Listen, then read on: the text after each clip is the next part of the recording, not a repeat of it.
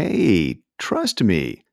Okay, if you're a business professional, especially one selling services and your expertise, then you know better than to say something like that to an informed and skeptical marketplace, including people who have been burned before.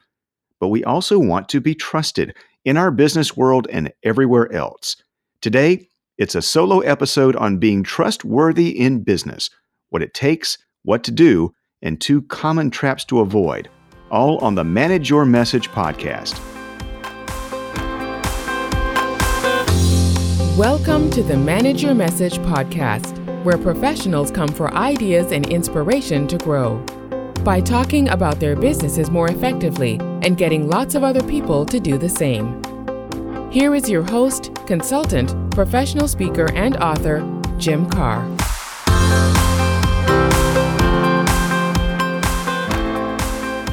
Welcome to the Manage Your Message podcast. I'm Jim Karrh. I heard this line yet again just a couple of weeks ago while speaking with a client. This is something you probably heard a lot as well. On this time, it came from the leader of a sales division who said, We want all of our people, our salespeople, account managers, really everyone to be seen by our customers as a trusted advisor. We hope they'll follow our recommendations and that we won't get stuck being just another potential vendor fighting on price. Whether you call the goal to be trusted or a counselor or a trusted advisor like that person, the idea is the same. We want to not only be noticed, but believed and in many cases followed. Today, we're going to talk about trustworthiness as applied to business. And while that's a common goal, it's also commonly misdefined and misunderstood. I say that from a background that includes high level research and street level practice. In this solo episode, I'll share my rather simple view of what it takes to be considered professionally trustworthy. Many business people and many organizations, although they want to be seen as trusted advisors, they emphasize the wrong thing and they don't pay enough attention to another thing that's equally important. I'll explain. But before we talk about the elements of trustworthiness, why is this such a concern? Why is it such a big deal in the first place? Well, there's a lot of power in being seen as trustworthy and a lot of costs in failing to do so. If you're not seen as trustworthy, and even if people pay attention to you, they won't consider you to be distinct or valuable. When you make recommendations for them, those will often be ignored. When it comes to getting paid in line with your value, well, you tend to get lumped in with everyone else. You get caught in a price war. Who wants to just fight being the least expensive option? By contrast, if you have been able to earn a degree of trust from prospects and your customers, then you get extra attention. You get to help create options. You get to help lead your customers through their choices, making sure that they're making decisions that are the right ones for their situation and that they come to you time and again. In that world, it's not just transactional. You have the opportunity to build long lasting relationships that serve both of you very well. But recognize that we all face headwinds. In general, Americans tend to not trust any profession very much. There are lots of surveys that will offer us different conclusions, but in general, trust has been on the decline for years.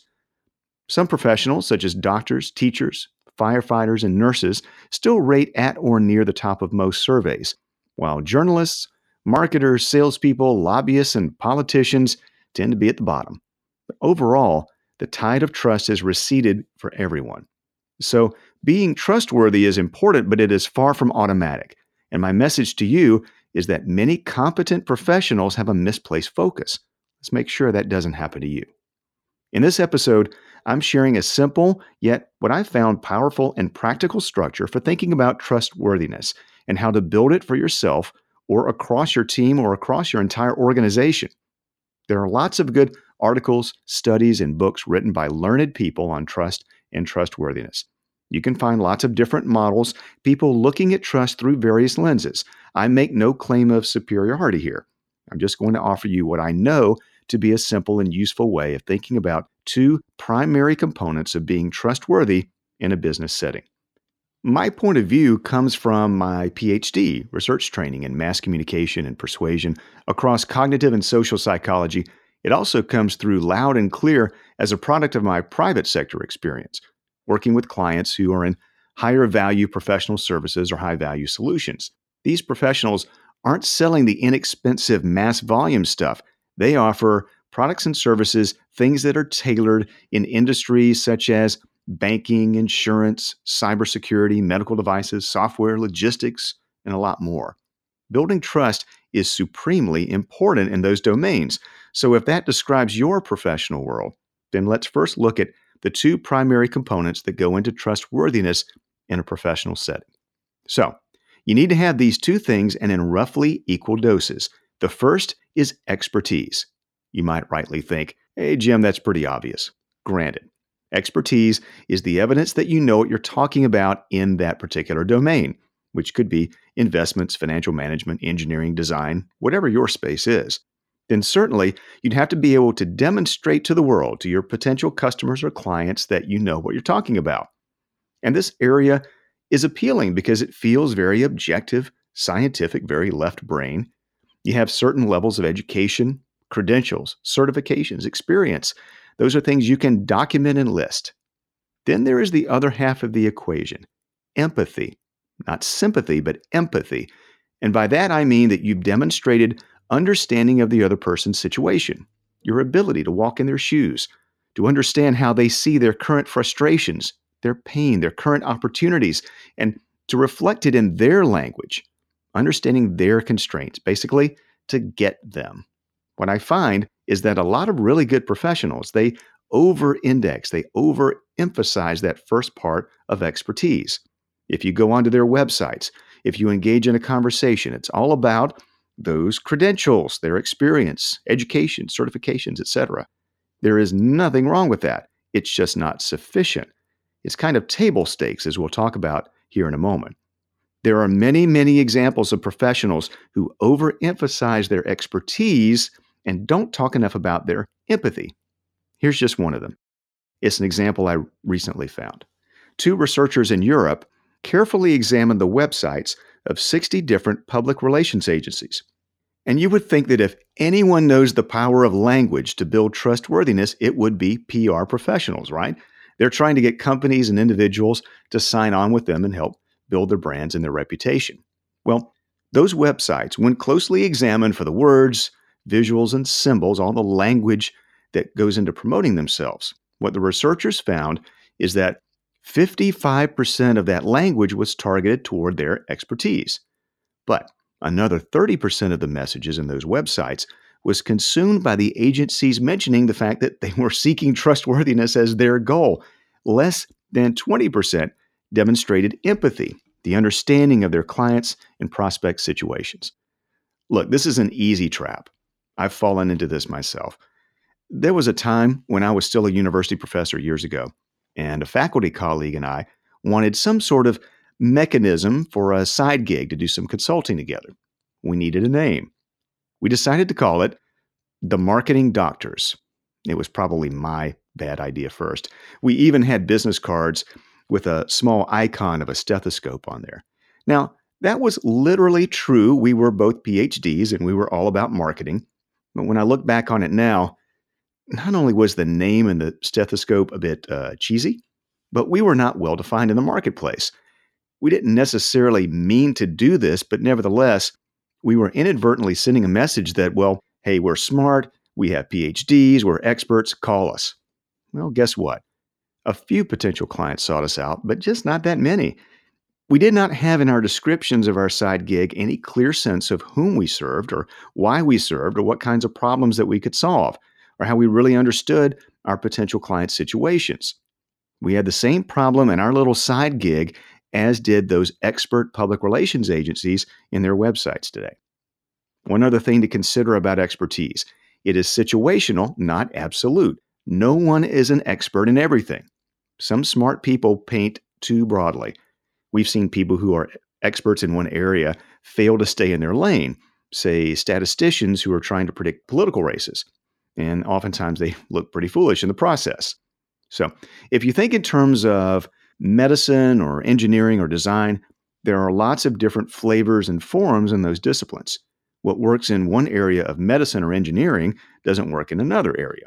You consult a civil engineer for your roads, tunnels, or bridges, but not an electrical engineer. If you're dealing with a hormone imbalance, you should talk with an endocrinologist, not a dermatologist.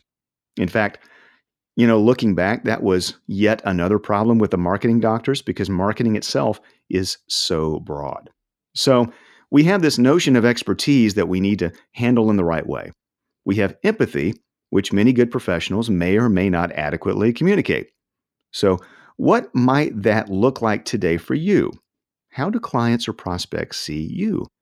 There are basically four scenarios, each with its own implication. So, for example, if you believe someone has low expertise and low levels of empathy, uh, don't bother talking to them for any professional problem. Move on. If someone had low levels of perceived expertise but high empathy, well, that's the kind of person who may be a good friend or a good shoulder to cry on, but you wouldn't necessarily follow their advice on anything. They feel for you, but they don't really know what they're talking about. Neither of these scenarios is going to apply to you. I assume that if you're listening to this podcast, you're a professional. You know your stuff. You have high levels of expertise. Now, if you're perceived as having high expertise yet lower levels of empathy, here's what happens. People will say to themselves, you know, that person is smart and they're good at what they do, but not really for me. They would be good for someone else. They just don't fully understand my industry, my situation, my constraints. That can be very frustrating if you're a company or a service provider and you know that you know your stuff and you don't understand why the market doesn't quite get it. What we want is to be perceived as having high levels of both expertise and empathy. When that's the case, your clients and potential clients are going to look at you and your company and say to themselves, those people know their area and they understand me. I know that they're going to work in their best interest, but I believe they're also going to work in my best interest. I welcome their recommendations. I welcome their advice. I'm going to listen to it. And I know that if there are things that are unexpected along the way, they'll make adjustments. If it needs a little bit of tailoring, I know that they'll take my particular situation into account. And that's exactly where we want to be, known for expertise plus empathy. So, how can you best get there and stay there?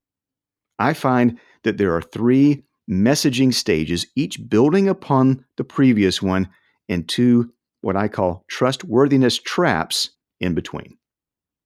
Here we go. The first level is about credibility, which begins with those elements of expertise I just talked about.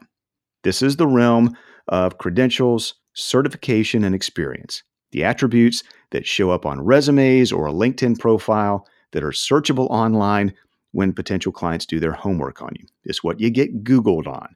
Credentials are an area where many professional services firms focus their marketing. Yet, as I mentioned before, these days, your credentials are probably considered table stakes. They're minimum requirements, as seen by most prospects. They're necessary but not sufficient. The first trustworthiness trap that I've seen is the belief that credibility or expertise alone is enough to earn trust and grow the business. Too often, that leads to prospects saying to themselves, that person is clearly good, just not for me. The second level involves developing relationships. Now, this makes a lot of sense too. I cannot recall any professional services organization or leader who at some point hasn't said emphatically, ours is a people business. So, developing relationships is a priority. But as I've learned along the way, sometimes the hard way, there needs to be a strategy and some good practical habits. This is not about mindless networking or collecting business cards or contacts. Hey, by the way, for some great guidance on intentional networking, you'll want to listen to episode 17 with Patti DeNucci. Now, my friend David Nour, who I will have on the podcast soon, literally wrote the book on a concept of relationship economics. He points out that the concept of business relationships is typically different in the US than in other parts of the world. Here, if the business part goes well, then many professionals start investing more deeply in the relationship part. In much of the rest of the world, relationships are the gateway to business. So, to this point, how have you been strategically cultivating and prioritizing business relationships? I see some high performing professionals and firms that do a couple of things consistently well. First, they think give before get to build relationships. And second, they have developed and worked together from an ideal client profile. They define the priorities for their business development and sponsorship activities very well. On the other hand, I also hear from professionals who are frustrated with their prospect lists. One is a manager within a private bank. She recently said about a longtime friend who had pledged her business to a competing firm, quote, "She likes us, but she's not going to invest with us." I mean, you can have friendly relationships that never develop into business or referrals. The second trustworthiness trap I've seen is the belief that having relationships, even seemingly strong ones, will necessarily drive growth. In order to leap over that trap, you need to activate those relationships for yourself and across the business. That brings us to the third and highest level mastery of client conversations. At that level, everyone close to your business, meaning employees, current clients, those who can provide referrals, they all know how to talk about the business. Everyone is equipped with brief conversational language, helpful insight, relevant stories to share, whether the opportunity is at a business conference or networking event, or a regular client meeting, or a social conversation in the stands at a game. With mastery of client conversations, you avoid that not for me syndrome where people understand your expertise but don't think it necessarily applies to them. That's the empathy half of the equation, the half that so many well qualified and credentialed professionals unfortunately lack. Real time conversations, the ones with questions and answers, give and take, those are the best means to demonstrate your empathy and understanding. What does success in all three steps look like? Well, one example is Alan Weiss, a mentor of mine and many other consultants. Alan has been in business for more than 30 years, has written dozens of books as a Hall of Fame speaker, and has a seven figure practice as a solo consultant. He says that he can trace 90% of his current business to four early relationships, and he hasn't made a cold call in more than 15 years. Look, your mileage may differ, and everyone needs to start somewhere. But I really encourage you to think about both expertise and empathy as the components of professional trustworthiness. And I recommend you think strategically about gaining more skill and confidence in customer conversations as your way to stand out. That will connect your credentials, training, experience, and the people in your network on a path to growth. Each level builds upon the previous one. Ultimately, you and your colleagues in the business can become credible, competent experts, plus relationship builders, plus skilled leaders of a client conversation. You can also think of this model as ready, set, go for the business. The ready part includes your credentials and relationships. With those at hand, getting set means equipping everyone with the knowledge and tools for good client conversations. Go means not only launching that initiative across the organization, but also keeping it a priority over time. You get it right, and you'll be on the path toward more new clients, more services sold to existing clients, and greater client loyalty.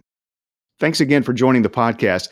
We're generating a lot of momentum and want to keep this going. If you haven't done so yet, then please tap subscribe on your way out, and your five star rating will make it easier for other professionals to join us. I can recommend one other free weekly resource the Message Manager Memo. It's a brief weekly email with practical tips and examples. You will actually enjoy seeing it in your inbox. It only takes about, oh, 10 seconds to sign up on my website, jimkarrh.com, K A R R H. I would be happy to connect with you on LinkedIn, and you can follow me on Twitter at Jim Karrh. And let's talk directly. You might have suggestions for the podcast you might want to bounce a messaging idea. Maybe your organization needs to sharpen its message and equip more people with the tools and confidence to share it widely and consistently. Perhaps you know of an association or company that would be a great fit to have me visit as a professional speaker. You can email me directly at jim at jimkarrh.com and set up a time to talk by phone if you like. My mobile number is also on the website. I try to keep it simple, three steps, no pressure, you and I have a phone or Zoom conversation for a few minutes. We assess what it is you're trying to accomplish and whether improved messaging can help.